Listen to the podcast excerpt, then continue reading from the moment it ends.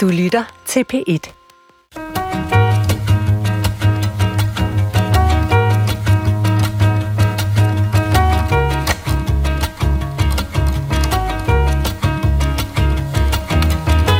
dann wird das Ergebnis nicht die Bolschewisierung der Erde und damit der Sieg des Judentums sein, sondern die Vernichtung der jüdischen Rasse in Europa. Verdens hidtil mest barbariske regime var det nazistiske, som førte hele kloden ud i en altomfavnende krig, og med koldt overlæg myrdede op mod 6 millioner medmennesker. Men kunne man allerede af nazisternes sprog ane, hvilket civilisationssammenbrud de styrede imod? Ja, mente en tysk sprogprofessor, og han skrev en bog om det, mens civilisationen styrtede i grus omkring ham. Og jeg kan lige så godt sige det med det samme. Der er faktisk ikke en konkret anledning til den her udgave af programmet andet end, at jeg har læst en bog, som jeg synes alle skal kende indholdet af. Og herudover så kunne man bemærke, at det i går var Adolf Hitlers fødselsdag, men mere vigtigt så har, har vi haft en serie af meget lette emner med både mode og reklameslogans og pop her i programmet. Nu tager vi fat i, hvad man roligt kan kalde en hård nyser. Allerede to år efter 2. verdenskrigs afslutning, i 1947, udkom den tyske professor i sprogforskning Victor Klemperers grundige analyse af, hvordan det nazistiske regime havde kabret det tyske sprog og havde gjort det til et slags våben i regimets kamp for at få hele det tyske samfund til at gå i takt. Bogen fik den ret vanskelige titel LTI. Det er en forkortelse af Lingua Tertii Imperii, og så blev man jo så meget klogere. Det er latin, for det tredje riges sprog, altså det sprog, som nazisterne udviklede og benyttede i de 12 år, de var ved magten, det tredje rige, som de jo altså mente var et rige, som skulle bestå i tusind år. Og til at diskutere, hvordan sprog kan afsløre en politisk ideologi, har jeg inviteret tre eksperter, som både ved meget om sprog i almindelighed og om det nazistiske sprog i særdeleshed. Og min første gæst er Victor Klemperers danske udgiver. Den øh, kom nemlig først på dansk i år 2010. Herudover så er min gæst medieretoriker, talelærer og forfatter til bogen Bare fordi at sprog og forestillinger i udlændingedebatten. Velkommen til dig, Knud Lindholm Lav. Tak skal du have. Knud, det er jo langt fra dit almindelige arbejde at være forlægger. Man kan sige, du er faktisk ikke forlægger på den måde, men altså, det har ligget der stærkt på scene at udgive den her bog. Altså, hvad drev dig til at udgive Victor Klemperøds øh, Det tredje riges sprog på dansk? Først at ingen andre hvile. Dernæst, at den danske såkaldte udlændingedebat var blevet rigtig grim og grum. Og jeg tænkte, at den her bog kunne mane til besindighed. Okay, det her var i 2010.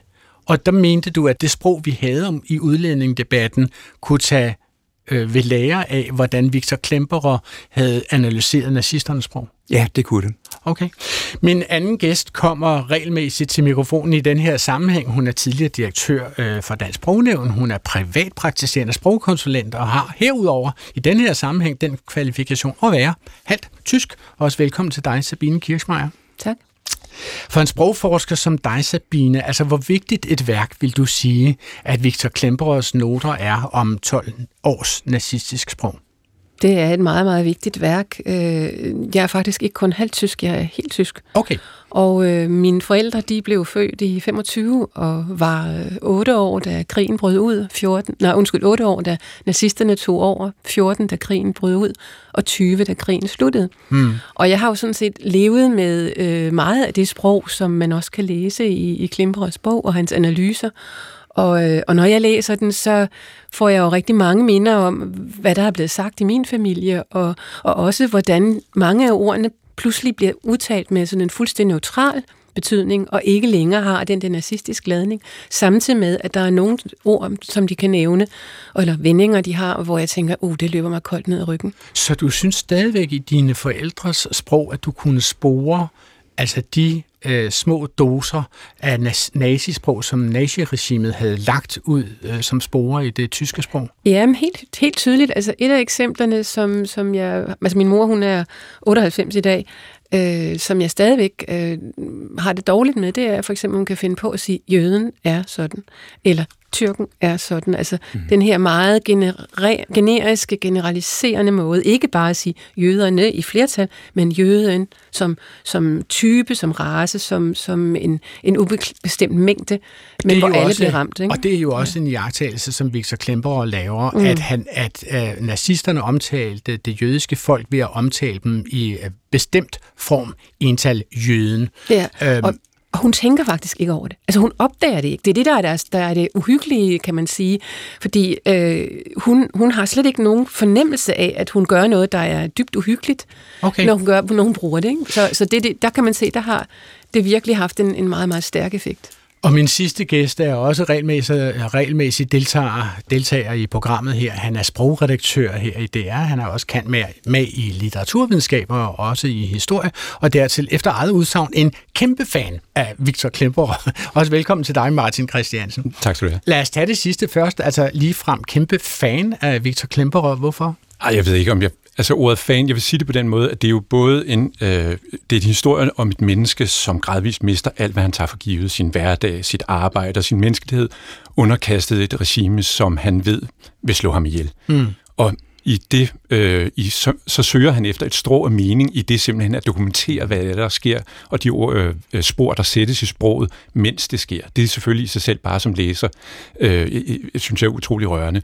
Men så har det også en relevans i dag i forhold til medierne, altså det han siger, han bruger på et tidspunkt med et lån fra Schiller, det her med, når sproget tænker for en, at der er nogle veje, der, nogle spor, der lægges i sproget. Det er noget, vi også hele tiden skal være opmærksom på i medierne, så selvfølgelig har den også en relevans for det, vi arbejder med til daglig her i huset. Så det er et studie i sprogbevidsthed, kan man kalde det. Ja, det vil jeg mene. Mit navn er Adrian Hughes, og hvis du hører det navn her i radioen, så lytter du med en til vidshed grænsende sandsynlighed til den, hvis arbejde det er at sige velkommen til Klog på Sprog. Ich bin von Kopf bis Fuß auf Liebe eingestellt, denn das ist meine Welt und sonst gar nicht fra tv-serien Babylon Berlin og musicalen Cabaret har mange af os billedet i dag, hvor kunstnerisk løsluppent og nogle vil måske endda sige dekadent, der var i Berlin op gennem 20'erne. Men de glade dage i Berlin og omegn ændrede sig jo markant, markant da nazisterne kom til magten i 1933. Knud Lindholm Lav, altså, øh, skal vi ikke lige begynde med at få styr på, hvad var Victor Klemperers situation? Hvor stod han i livet, øh, da han så samfundet ændre sig grundlæggende øh, omkring sig? Som født i 1881 er han i begyndelsen af 50'erne, da nazisterne tager magten fuldstændigt mm-hmm. i 33. Mm. Han troede, at han fortsat skulle sidde og forske i fransk romantik specielt, mm-hmm. men indså så langsomt og relativt langsomt, at det her, det var alvor, og besluttede sig så til at benytte sit liv til at tage noter til nazismens sprog, dets opkomst og dets virkning.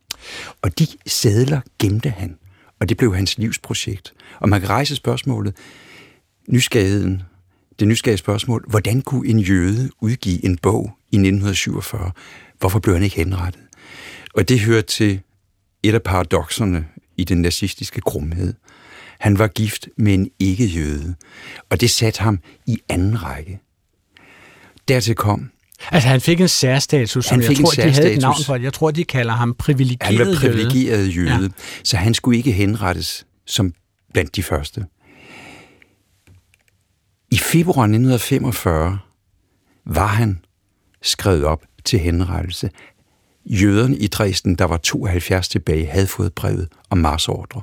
Men den 13. februar bombede englænderne og amerikanerne Dresden. Og i det kaos, der opstod, skriver Klemper, flygtede såvel kristen som jøder.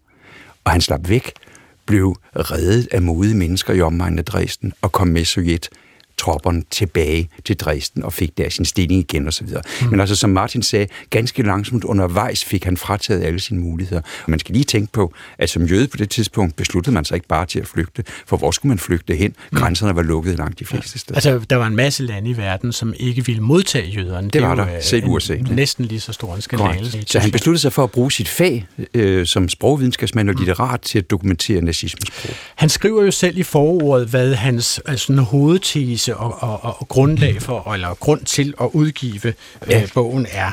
Og øh, det vil jeg lige læse lidt op af. Den stærkeste påvirkning blev ikke udøvet af de enkelte taler, heller ikke af artikler eller af flyveblade, plakater eller faner. Den blev ikke opnået af noget, man var nødt til at indoptage med bevidst tænkning eller bevidste følelser. Nazismen gled tværtimod over i massernes kød og blod gennem enkelte ord, faste udtryk og sætningsformer, som de fik påtvunget gennem millioner af gensagelser, og som blev overtaget mekanisk og ubevidst. Ord kan virke som bitte små doser arsenik. De sluges ubemærket, de synes ikke at have nogen virkning, men efter nogen tid, så viser giftens virkning sig alligevel. Knud Lindholm Blau, altså mener du, at det her stadigvæk er gældende, at vi har i sproget omkring os små doser af arsenik, som vi slet ikke opdager? Nu behøver det ikke være arsenik, det vi har i sproget, men det er i hvert fald virksomme partikler. De kan så være ondskabsfulde, som arsenikken er. Ja. Behøver ikke at være det. Men Klemper havde på det tidspunkt jo ikke andet end sine fortolkningsevner til rådighed. Han var litterat, han kunne læse, han kunne se film, han har ikke nogen kostfornægter. Men eftertiden har med andre metoder kunne vise, at han havde ret. Sproget har en virkning, og det har man kunne vise sociologisk og psykologisk. Læser man bestemte aviser i Tyskland for eksempel over en periode, så bliver man yderligere fremmedfjendtlig, som man tør kalde det dernede, end hvis man læser andre aviser. Så det har en funktion og en virkning. Lad os så kigge på, hvad det er for et billede af verden og af den tyske nations stilling i verden, som nazisterne ønskede at udbrede. Altså Victor Klemperer omtaler mange steder det tredje riges sprog som en type, øhm, vi kan kalde det religiøs, det gør han i hvert fald, religiøs liturgi, altså nærmest besværgelser, som med sin helt egne stikord forsøger at sige, hvad de gerne vil sige. Her kan vi høre et lille klip fra Leni Riefenstahls propagandafilm Triumph des Willens, hvor Adolf Hitler holder en opflammende tale til den tyske ungdom. Deshalb friedfertig sein und mutig zugleich. Und was wir tun, wir werden vergehen, aber in euch wird Deutschland weiterleben. Und wenn von uns nichts mehr übrig sein wird, dann werdet ihr die Fahne die wir einst aus dem Nichts hochgezogen haben, in euren Fäusten halten müssen. Og i min øh, sådan lidt pitchen-tyske oversættelse, så siger han cirka noget i retning af følgende. Altså, I må elske freden og være modige på samme tid. Og hvad vi end skaber i dag, hvad vi end gør, vil vi dø, men Tyskland vil bestå og leve i jer. Og når der intet er tilbage af os, må I jeres næver holde den fane, som vi trak ud af intetheden. Mm. Har jeg nogenlunde fået det hele med, Sabine Kirchmeier? Det er rigtig fint. Okay, det er venligt sagt. Tak til tysklæreren. Men altså, hvad, hvad er det for et billede af den tyske ungdoms forhold til fædrelandet, som, som Hitler forsøger at fremmane øh, i den her øh, opflammende tale, vil du sige, Sabine? Jamen det er jo, at, at det enkelte menneske er intet, øh, og at øh, det er landet, altså Tyskland, der er det vigtige, og at, at den fane, man skal bære, det, den, det drejer sig om. Det er på den måde, at man skal viderebringe Tysklands storhed, så at sige. Som... Så de unge er bare et instrument i, i en udvikling, som, som han kan se foran sig, og, og som de alle sammen er, skal man sige, redskaber for. Martin Christiansen, vil du ikke sige, at det her øh, i en eller anden grad må være meget effektiv retorik? Jo, i hvert fald i en bestemt sammenhæng, og jeg tror, det som Hitler, det er i hvert fald også noget Klemper er inde på, er det, han taler til, det er en tysk tradition tilbage til tysk romantik og idealisme. For eksempel en mand som Hel, hvor man talte om historien som sådan skæbnebestemt, altså at man lige så godt kan følge med historien, fordi det er den, der driver menneskene, mm. og ikke menneskene, der skaber historien. Og det er også det, han taler så, ind i. Så de er kun tandhjul, kan man sige, Ja, der er en uafvendelighed i, i, i historien, maskine. og derfor kan man lige så godt fanatisk kaste sig ind i den og følge med fremtiden. Altså, Hitler og hans meningsfælder, de slog jo på, at der var et særligt bånd mellem det tyske folk og så det sted, den jord, som folket tilfældigvis var blevet født på. Og de brugte begreber som Blut und Boden og Scholle og Bodenständigkeit. Altså, øh, Knud, hvordan definerede nazisterne sammenhængen mellem folket og det sted, som, som folket var født og vokset op? Det er der virkelig skrevet tykke bøger om, både af dem selv og af senere analytikere, og jeg kan ikke give noget fuldstændigt svar. Men de havde en lidt mystisk forestilling om, at jorden nærmest gøde sjælen hos de enkelte mennesker, og hos det, de så definerede som fællesheden af mennesken, der boede det pågældende sted, som værende folket. Så man fik en form for fælles essens, og en form for fælles kultur, og en form for fælles drift, og en form for fælles verdensforståelse. Og den var jo så positiv i det her tilfælde. Ja. Det var en god jord, det tyske folk boede på. Men, men det lyder som, uh, Sabine Kirchmeier, det lyder som en religion dybest set, ikke? Altså, du er noget, fordi du tror på den muld, som uh, tilfældigvis ligger under dit fødested. Jo, og den her øh, kombination med blod, ikke? Altså, det er jo også ja. nærmest religiøs, men det, det mm. er jo Jesu Kristi blod, ikke? Ja. Altså, det er blodet, der binder os sammen, og så jorden, som, som vi voksede op af, og som vi også får næring fra, ikke? Så det, det er jo hele definitionen på et folk, der er lokaliseret et bestemt sted. Okay. Martin? Ja, det er også på det her tidspunkt er det sådan, at der er en, en, en sådan gradvis veksling mellem folk og race øh, og slægt, altså de her ord, kan ligesom udskiftes og betyde lidt det samme. Nå. Fordi race ikke kun er et biologisk begreb, men altså også sådan et kosmisk, netop lidt mystisk begreb. Mm. Men altså ordet bodenstændig for eksempel, det, det bruges i dag fuldstændig på samme, øh, ikke på samme måde, men på en lidt anden måde, nemlig om en, der står, der har begge ben på jorden. Så der eksisterer det stadigvæk. Og, men dengang men havde det en du, langt mere... Har, har det nazistiske konnotationer Nej, i dag? overhovedet ikke. okay. Vel? Så, så, så der, dengang lykkedes det, og jeg tror også, det har eksisteret inden øh, nazismen kom til. Så man har ligesom fyldt det med noget indhold, som Klemper jo også beskriver. Ja, det, det, det løber jo næsten helt derud, hvor man er bange for asfalten. Altså det der Berlin var jo syndigt, fordi der var asfalt og ikke muld. Helt Ja. derude tænkte man følelsen. Altså, øh, han, han noterer sig allerede den 20. april øh, i 1933, altså kort tid efter nazisternes magtovertagelse, noterer han følgende i sin dagbog. 20. april er der lejlighed til en ny fest, en ny fridag for folket, Hitlers fødselsdag. Folk bruges nu lige så ofte i tale og skrift som salt i maden. Alt giver man en knivspids folk. Ja. Folkefest, folkefælde, folkefællesskab, folkenær, folkefremmed, nedstammet fra folket, og, og så bliver der jo altså tilføjet folk, den, de tyske betegnelser, Volksfest, Volksgenosse, Volksgemeinschaft, Volksnahe, Volksfremd, Folkenstammt. Hvad betyder det her, Sabine Kirchmeier? Hvor vigtigt er begrebet folket for altså nazisterne? Det var vist et ledende spørgsmål. Ja, undskyld. Men altså, det, det er da øh, fuldstændig overvældende, at alt skal understreges som værende en del af folket. Og at man har det her fællesskab, som man er fuldstændig forpligtet på. Okay, lad os så gå videre, fordi nu tror jeg, vi har forstået den. Ikke? Men man, man forstår måske bedst, hvad, me, hvad, hvad Hitler mener om det tyske folk, hvis man hører, hvad han synes bestemt ikke, hvad eller hvem han bestemt ikke synes fremover skal være en del af det her folk. Og det er jo selvfølgelig især jøderne, han trakter efter livet. Her tager vi det fra den tale, som han holder i Rigsdagen i januar 1939, hvor det altså på hans egen meget bestemte foranledning trækker op til verdenskrig. Die Völker werden in kurzer Zeit erkennen, dass das nationalsozialistische Deutschland keine Feindschaft mit anderen Völkern will. Ich will heute wieder ein Prophet sein.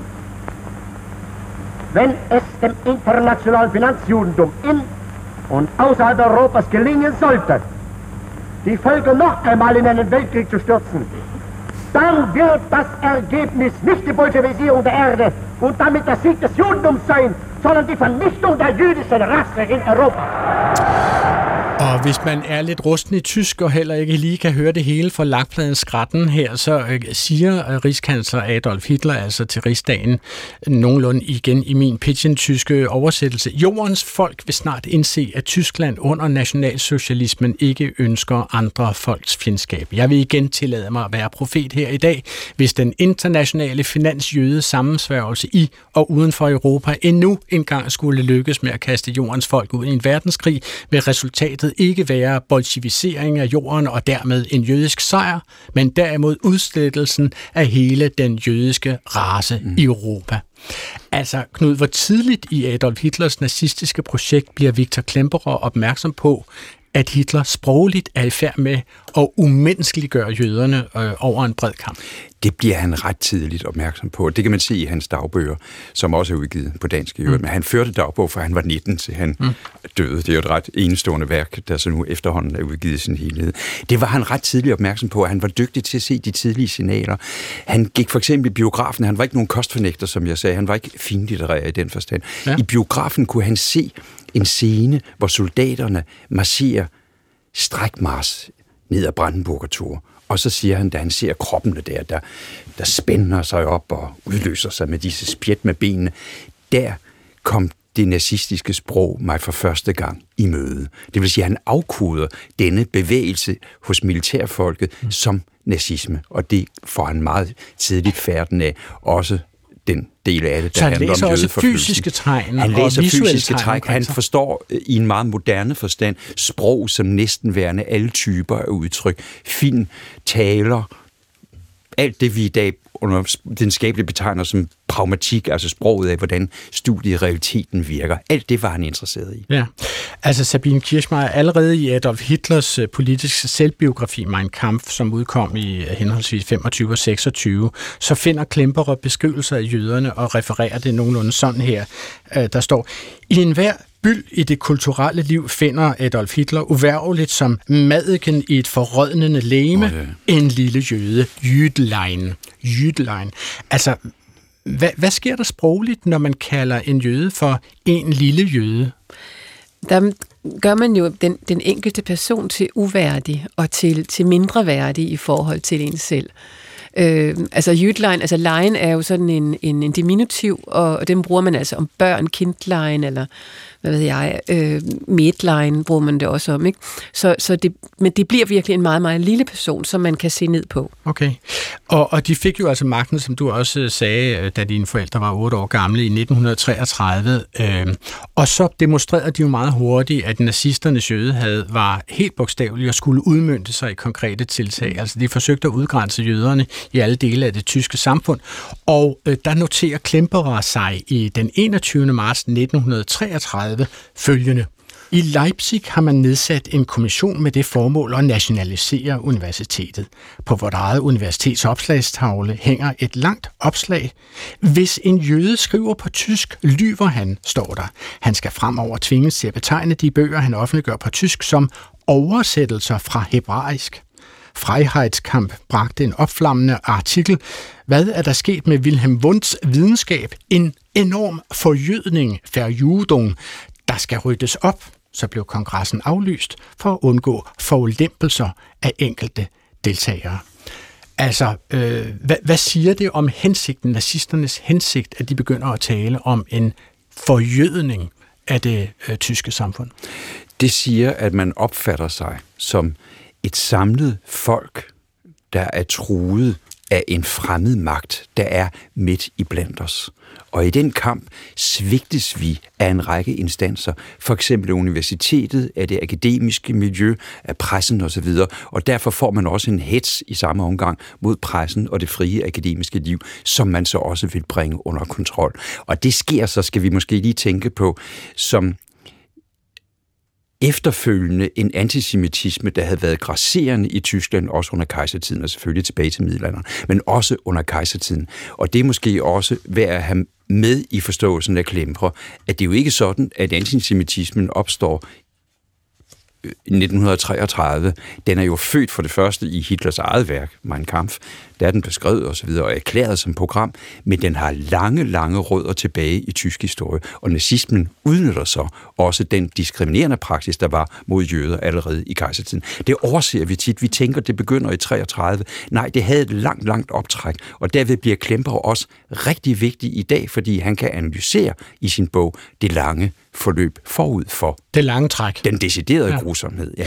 Altså, det, det muligvis allermest komplicerede ved, det, ved den nazistiske samfundsmodel, det var jo at afgøre, hvem der var jøder og hvem der ikke var, og det var et meget kompliceret regnskab. Det ja. nåede for eksempel frem til, at hvis man havde 25 procent jødisk blod i årene, altså hvis den ene af ens fire bedsteforældre var jødisk, så var man artsfremmed, artfremt, og andre betegnelser blev til sådan noget som foldjuden, halbjuden, mischlinge og jydenstemlinge, hvis jeg ellers udtaler det rigtigt.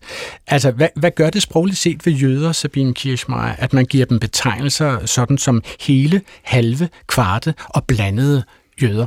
Det man reducerer dem jo til deres race, ikke? Og, ser, og, og ser dem kun i lyset af den andel af jødedom, de har øh, i sig. Altså, men det minder jo utrolig meget om det, man også har set i USA med indianerne og de forskellige blandingsformer der. Ikke? Ja. Mm-hmm. Martin? Ja, man trækker også på, øh, eller man prøver i hvert fald at stive sin undertrykkelse af med en eller anden form for videnskabelig gørelse, mm. fordi man trækker på noget biologi, mm. øh, hvor Darwin egentlig var monogenist, det vil sige, at han mente, at alle mennesker stammede fra en urfader. Så øh, opererer man jo helt her åbenlyst med, at man mener, at der er flere raser, og det prøver man så ligesom at bygge ind, som, en, som var, det var en del af den tyske biologi på det Altså her som om det var Mendels arvelov. Du tog, står med Præcis, to kaniner, og du havde en hvid og en sort og en brun. Fuldstændig væsensforskellige øh, forskellige raser, ikke? Ja. Og så handler man også meget kontant med sproget. I det øjeblik, man siger, dette menneske er kvartjøde, så har man også sagt, det er meget vigtigt og interessant at få fastslået, hvor mange procent denne øh, dette menneske har jødisk blod i sig. Man gør jødedommen derved til noget suspekt mm. i sine udtryk allerede. Altså Knud, du nævnte jo, at, at uh, Victor Klemperer jo lykkeligvis overlever krigen, fordi han er det, som uh, jeg så sagde var at være en privilegeret jøde, yeah. som jo er et udtryk, jeg har fra det tredje riges sprog. Ikke? Og uh, der sker jo det, for det første får han selvfølgelig uh, frataget sit professorat, han får ikke lov til at udøve sin faglighed, han bliver ansat, uh, tvunget til at tage arbejde på en fabrik, og der skriver han om sit arbejde på den fabrik. Giften i sproget, siger jeg så. Giften findes overalt. Den spredes med LT, LTI's drikkevand. Ingen går fri. Fabrikken for konvolutter og papirposer, Timik og Møbius var ikke særlig nazistisk. Chefen var medlem af SS, men han gjorde alt, hvad han kunne for sine jøder. Han talte høfligt med dem. Han lod dem samtidig få noget fra kantinekøkkenet. Den venligste af alle var den pukkelrykkede Frida, der havde oplært mig og fortsat hjalp mig, hvis jeg havde problemer med min kuvertmaskine. Frida vidste, vidste, at min hustru lå syg hjemme. En morgen fandt jeg et stort æble midt på min maskine. Jeg skottede over mod Fridas arbejdsplads, og hun nikkede til mig. Snart efter stod hun ved siden af mig. Det er til lillemor med hilsen fra mig, sagde hun så. Og derpå, nysgerrig, forundret, Albert siger, at deres kone er tysker. Er hun virkelig det? Martin Christiansen, altså hvad, hvad er det, der sker i den her udveksling mellem Victor Klemperer og denne øh, venlige kvinde, Frida? Ja, det er jo netop det, som jeg vist nok nævnte i indledningen med, at sproget begynder at tænke for en. Altså at selv denne venligt sindede kvinde er begyndt at tænke i Victor Klemper som ikke-tysker, som noget andet, som jøde.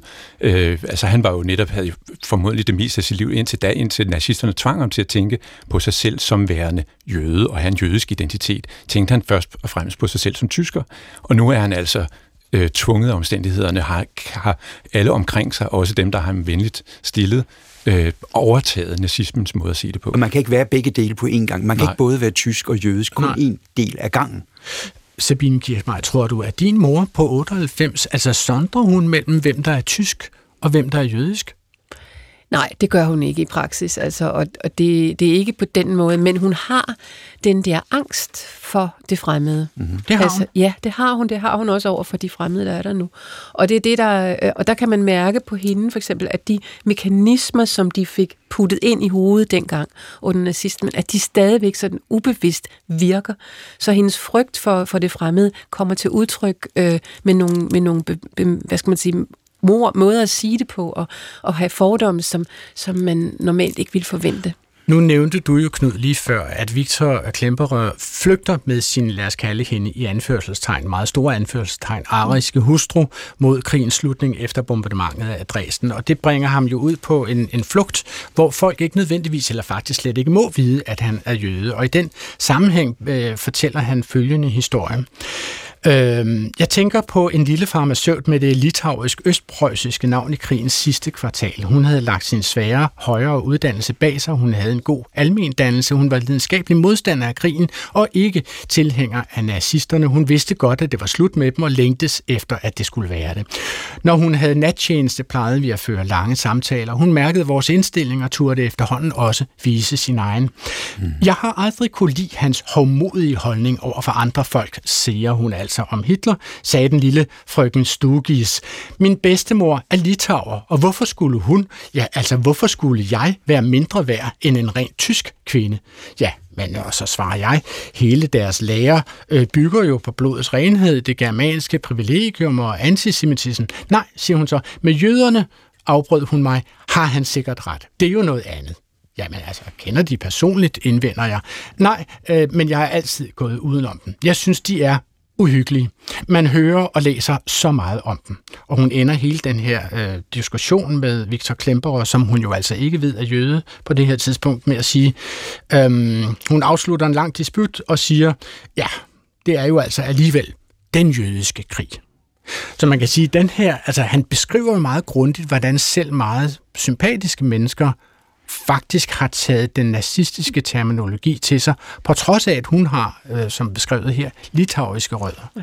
Er det noget tilsvarende, du har jagtet, Sabine? Ja, altså det, det er ret tydeligt, at, at øh, det er ikke fordi, der er noget personligt imod de enkelte mennesker, og, og, og der er ikke noget for, fordom eller racisme, men, men det sprog, der, der ligger i den måde, hun forholder sig til folk på, der kan man bare mærke, at det er derfra, det kommer. Og nu spørgsmål fra lytterne.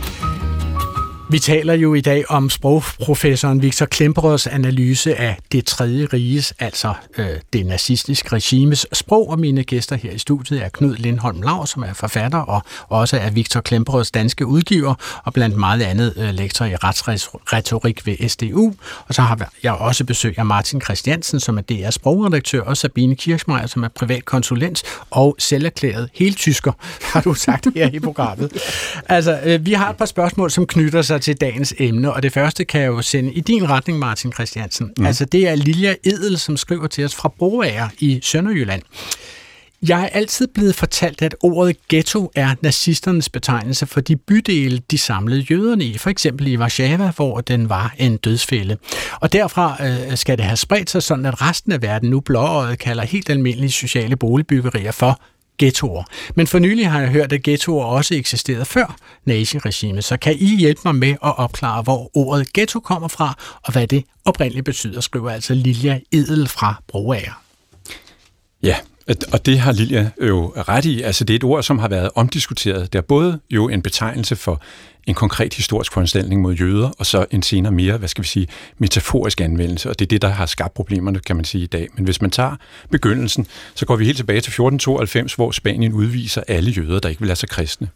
Og nogle af disse havner i Venedig, og der gør man som et kompromis i forhold til dem, der gerne vil beholde Venedig som en ren kristen by, det at man siger, Øh, jøderne må godt være her, men de skal så bo i et bestemt område, og dette område skal så øh, blive omringet af kanaler og øh, hvad hedder det, mure, og der bliver en port med kristne vagter osv. Og når indbyggerne går ud i resten af Venedig, så skal herrerne have et gult mærke på deres frakker, og kvinderne tager et gult tørklæde på. Så det var simpelthen italienerne, som opfandt det der med det, det gule mærke? Ja, for ordet ghetto, som så, øh, det, det er så det område, hvor, hvor man, man tildelte jøderne, det lå i nærheden af et støberi, og det venetianske ord for et støberi er altså ghetto. Og det ord følger så med, da man laver lignende ordninger i første omgang andre steder i Italien og senere også i resten af Europa. Øh, men øh, det der så er, det, og så kan man sige, øh, der er nogle historikere, der siger, at det var sådan set også et frirum, fordi rent faktisk var det et sted, hvor jøderne kunne dyrke deres tro og, og kultur frit.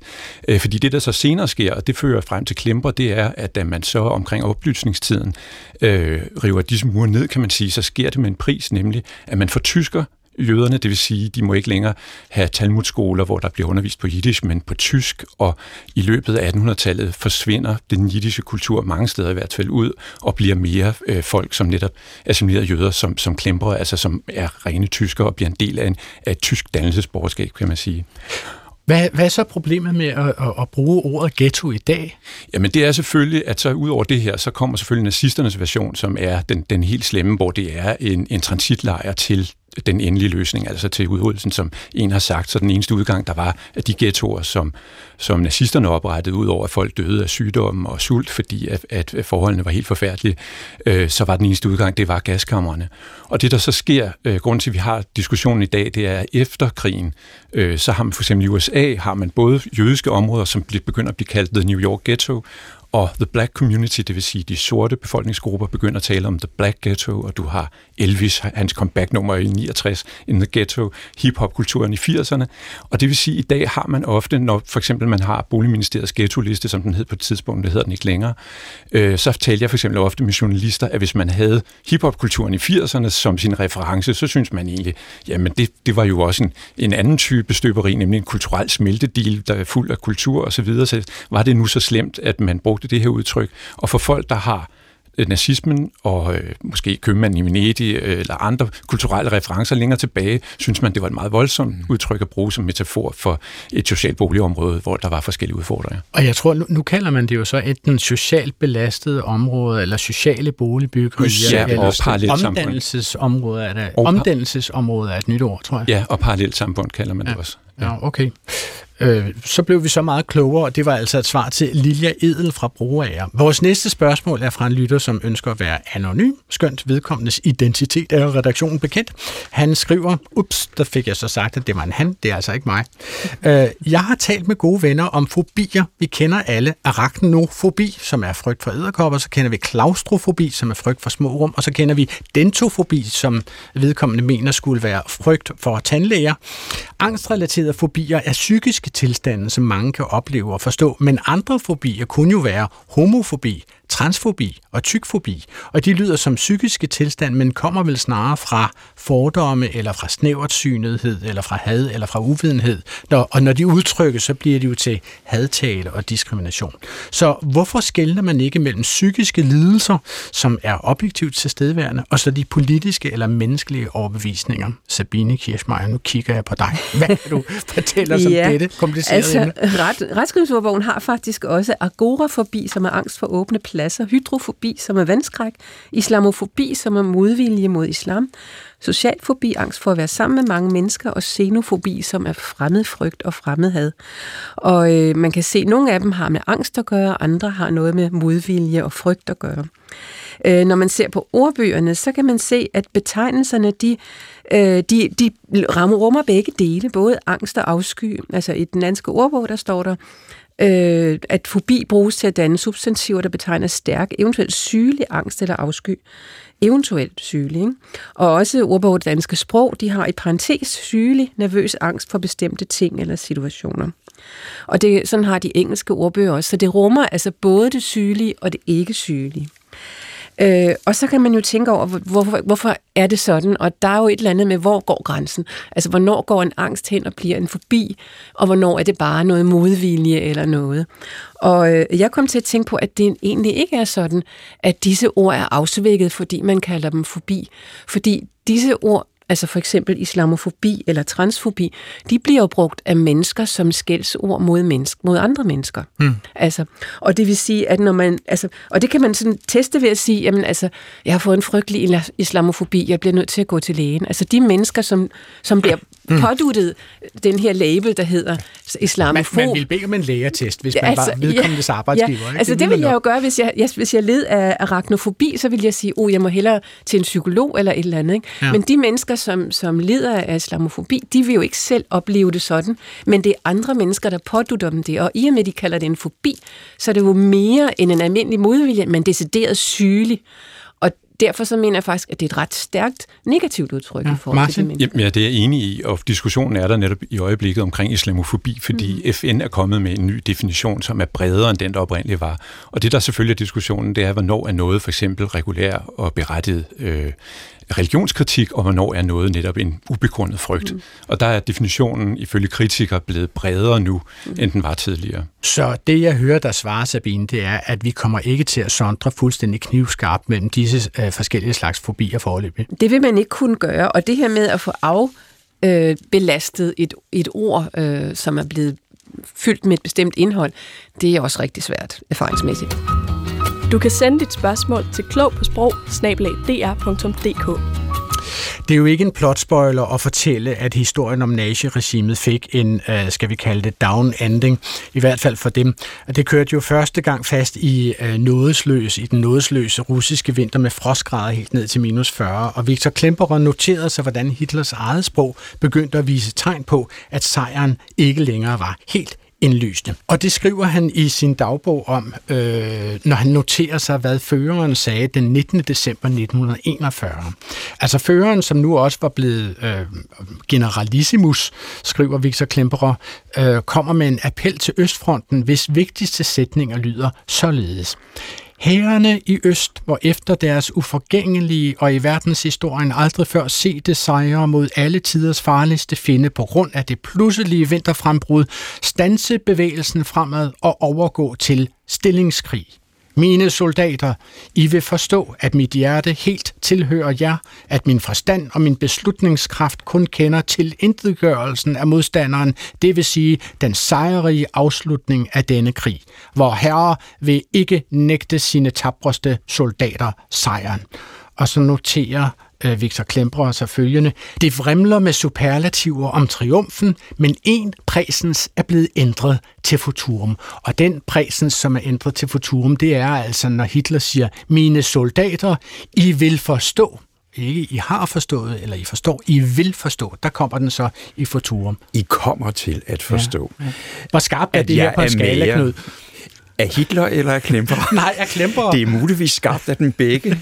okay. Der har siddet nogen og vejet disse ord på en guldvægt. Det kan have været Hitler selv. Ja. Og det ved man også efterfølgende fra studier i sprogets tilblivelsesproces, at meget af det her var altså virkelig beregnet. Der var ting, som en manufakturhandler ikke måtte skrive i sit vindue. Han måtte ikke skrive, jeg har verdens bedste jakke. Han må kun skrive, jeg har en god jakke. Superlativen, altså den tredje bondingsform, var reserveret nazismen. Og her kan man virkelig sige to ting på en gang. Ikke? Man kan sige, jeg er med jer, og i øvrigt så er det mig, der er med jer. Altså, mm. det er føreren, der er med jer.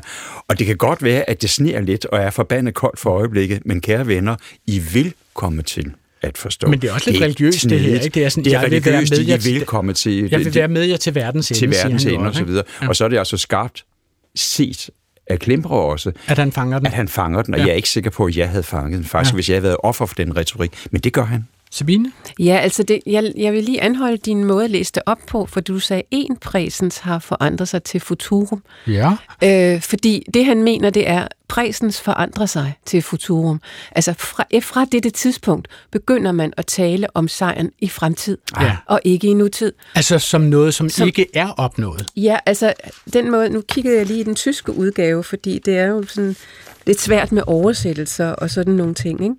Men, men der er det ret tydeligt, at, at øh, det, det han mener, det er sådan generelt, at man begynder at tale i nutid, øh, i fremtid i stedet for i nutid fra det tidspunkt. Og dermed bliver det jo ja. også til enten et håb, mm. eller en besværgelse. Ja, lige præcis. Og han, han tilkalder jo Gud, eller hedkalder jo Gud og siger, Gud vil hjælpe os. Og det er jo den anden futurum, der er i den. Ja. Så man kan sige, at et eksempel her er et eksempel på en generel bevægelse ja. til futurum. Ja, og der kommer, han taler også om de der plakater, hvor han siger, sejren vil være vores. Mm. Ja, ja. Ja. Men derudover taler han jo også om det øh, begreb, som han kalder stillingskrig. Mm. Altså fastlåst. Øh, de sidder fast i sølet, sådan set. Ikke? Altså, hvad, hvad får Hitler sagt om, om, om krigsindsatsen, når han betegner noget som stillingskrig, Martin Christiansen? Øh, altså, en anden ting, som Klemper jo inde på, det er alle de her sportsmetaforer også. Der kan i hvert fald ligge noget i det her med, det er ikke endnu afgjort, hvordan udfaldet af den her krig bliver. Øh, og en anden ting, i hvert fald både Klemper og andre bemærker, det er jo, at ved Stalingrad, en af de vigtigste ting i forhold til, hvad Hitler siger, det er, at han ikke siger noget. Mm. Altså, han forsvinder rent faktisk fra den tyske offentlighed, mm. da virkeligheden ikke længere øh, kan leve op til al den retorik. Altså, fordi Stalingrad er, er jo et læsterligt nederlag, ja. hvor de for første gang kommer helt ned og, og og bider i græsset eller i sneen. Ja, og han har sagt i en tale, at vi erobrer øh, hele byen ja. inden for en uges tid eller to på et tidspunkt, ikke? og det sker jo aldrig. Men rent faktisk gør de det i forbindelse med og i forlængelse af nederlaget i Stalingrad, at de ved en såkaldt statsakt begraver hele den 6. armé. Altså, de giver dem en heltebegravelse. Altså, hvad siger det om nazisternes opfattelse af soldaterne, at de kalder dem for eksempel, med, som Victor Klemperup bemærker det, ordet heldemodige begynder at optræde, når de omtaler soldaterne? At øh, heldemodet var ved til døden, kan man sige. Og at fanatisme, det er et andet udtryk, han næranalyserer. analyserer lige pludselig er noget positivt. Altså man marcherer med sine soldaterkammerater ud i døden for en meningsløs sag, vil vi sige bagefter. Men dette at udvise fanatisme bliver lige pludselig til noget positivt, og det havde tilbage for oplysningstiden selvfølgelig været noget negativt. Det var altså følelser, som gjorde, at man bare hovedet under armen, så at sige. Man tænkte sig ikke om, at David var en fanatisk, men det vendes nu om, så det bliver legitimt og godt at gå i døden. Her mod slutningen af programmet, så vil jeg gerne bruge et lille kvarters tid, eller hvad vi nu kan nå, øh, på at gå ind i det minefelt, som det er at sammenligne vortidssprog med det tredje rigesprog, altså med nazisternes sprog. Og et af de mest velkendte eksempler på nedvurderende omtale af andre etniske eller religiøse grupper, øh, var en tale, som Janne Nielsen holdt ved Dansk Folkepartis landsmøde i 2016. Og uden for borgen ser vi en uopmærksom velfærdsstat, for hvorfor skulle udlændingene klare sig selv nu, hvor de har krav på husly og lommepenge fra staten? De kommer hertil, de sviner, de svindler, de stjæler, de voldtager og de dræber.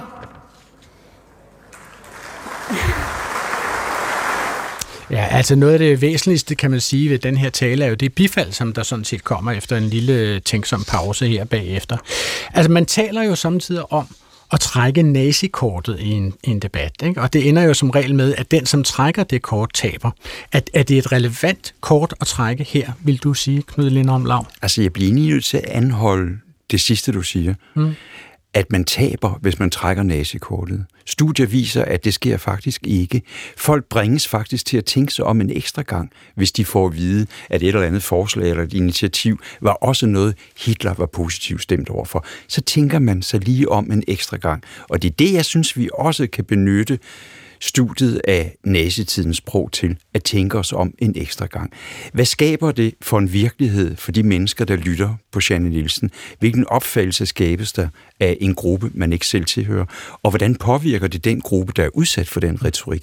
Forskningen viser, at det simpelthen ikke bare gør ondt, men det gør disse mennesker syge, og det skaber sig også nogle uforsonlige kløfter i samfundet. Så i den forstand synes jeg bestemt, man skal trække næsekortet, altså man skal tage ved lære af, hvad der sprogligt og politisk skete dengang. Ligesom vi altid kigger til Sverige, når vi ændrer en lovgivning. Hvordan har de gjort i Sverige? Så må det da også være tilladt at kigge tilbage i historien til et andet naboland, Tyskland. Hvad skete der dengang? Det synes jeg, vi kan bruge historien til. Og det er for mig at trække næsekort. Det er ikke at sige, at hun er nazist eller mm. sådan noget lignende, men det er at bruge disse analyser til at blive klogere med. Sabine Kirchmeier, øhm, altså da øh, Hitler annoncerer for det tyske folk, at øh, Nazi-Tyskland går ind i Polen og invaderer Polen, øh, så gør han det med ordene, at siden i morges øh, klokken 5 har vi besvaret polakkernes ild, eller har vi besvaret fjendens ild. Det er ikke fuldstændig nøjagtigt gengivet her, det er gengivet efter hukommelse. Ikke? Øhm, er, er det en retorik omkring krigsførelse, som man finder i dag? Ja, det gør man jo i allerhøjeste grad. Altså også, hvis man tænker på Putins tale, da han annoncerer, at man går ind i Ukraine, der hvor han jo også fremstillede det som en, re, en, en reaktion på en aggression, øh, ikke kun i de besatte områder, eller i de områder i Ukraine, hvor der var kampe, men også øh, fra hele Vesten imod øh, Rusland.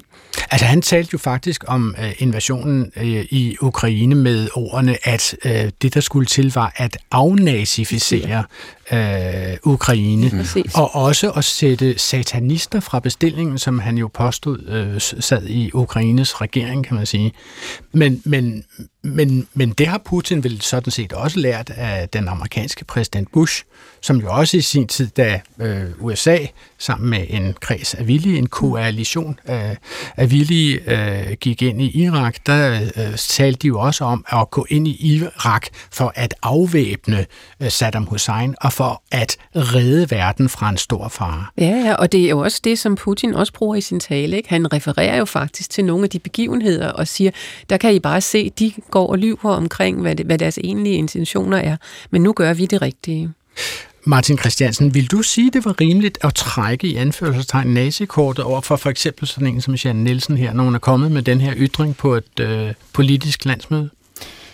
Altså ikke i skildringen fra os, for eksempel i Danmarks Radio. Det kan vi ikke. Øh, altså forstået på den måde, at det vil jeg lade være op til til lyttere og seere at øh, afgøre.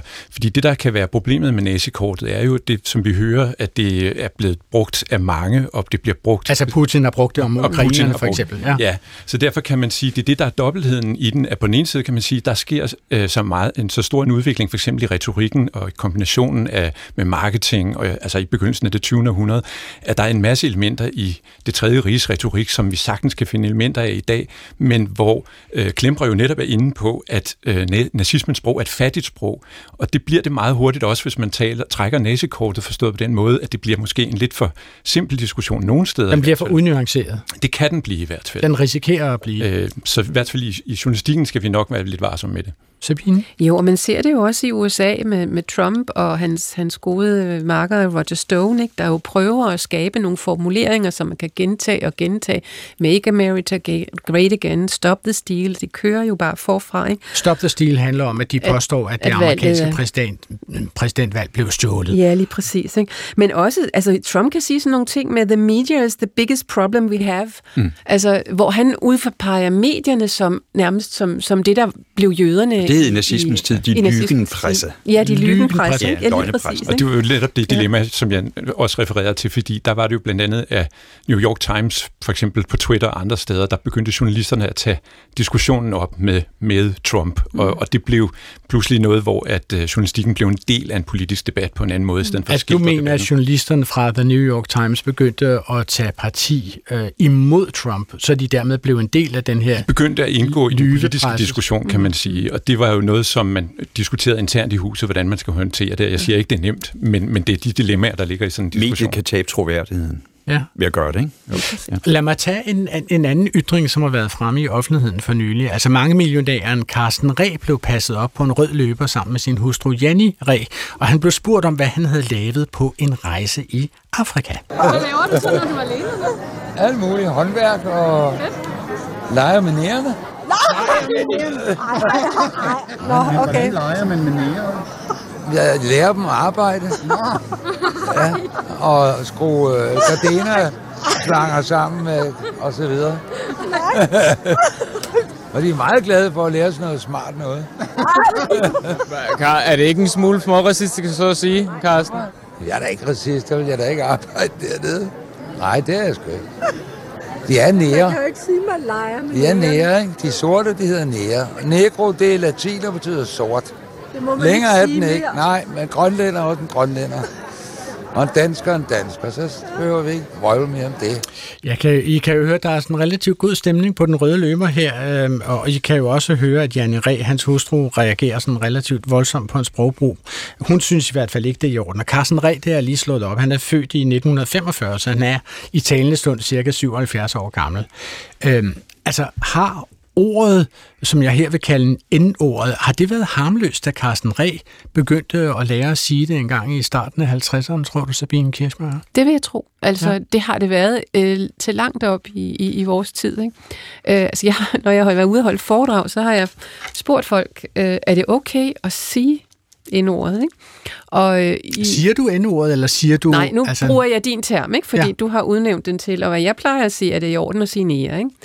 Og, øh, og så, så beder jeg folk om at række hånden op, og jeg beder dem også om at sige, hvis de ikke synes, det er i orden. Mm. Og det interessante er, Hvad får du ud af det? Hvad kommer der tilbage til dig? Jamen, jeg vil jo gerne vide, hvordan folk reagerer på den her diskussion. Og, og det, jeg bare kan observere, det er... Altså, nu har jeg holdt foredrag i 20 Nogle år. år, ja. Mange år, ikke?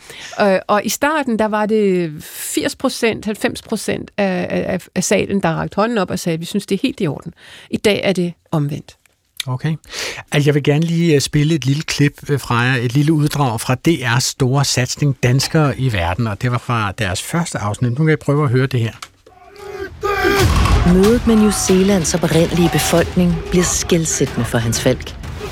Da han stævner ud på verdenshavene, allerede som 14-årig, har han nok ikke fantasi til at forestille sig, at han bliver stamfar til en stor, anerkendt Maori-familie. I 1823 ligger Hans Falk for anker her i det storslåede Bay of Islands. Og lige fra begyndelsen får han brug for al sin danske viljestyrke. Ja, så vidt danskere i verden, det første afsnit. Øh, var der noget her, som... Er der noget, der har fanget din opmærksomhed her, Martin Christiansen? Ja, det er jo selvfølgelig den her danske viljestyrke, du har, har taget klippet Som jeg slår ned på som et spurvehø. Ja. ja. Øhm, ja. Hvad synes du om det? Øhm, det vil jeg nok ikke have skrevet, lad os sige det sådan. Men, men, men, Hvorfor ikke? Øh, Ja, altså... Jeg tror selvfølgelig afhænger det øh, af sammenhængen af konteksten, forstået på den måde, at vi har jo rent faktisk steder, hvor, hvad skal vi sige, national stolthed kan vi godt også sprogligt bruge. Altså for eksempel, når øh, landsholdet, kvinderne eller mændene i fodbold vinder, ja, så er det danskerne, der vinder, det er os, der vinder, vi vandt, Mm. øh, og så videre.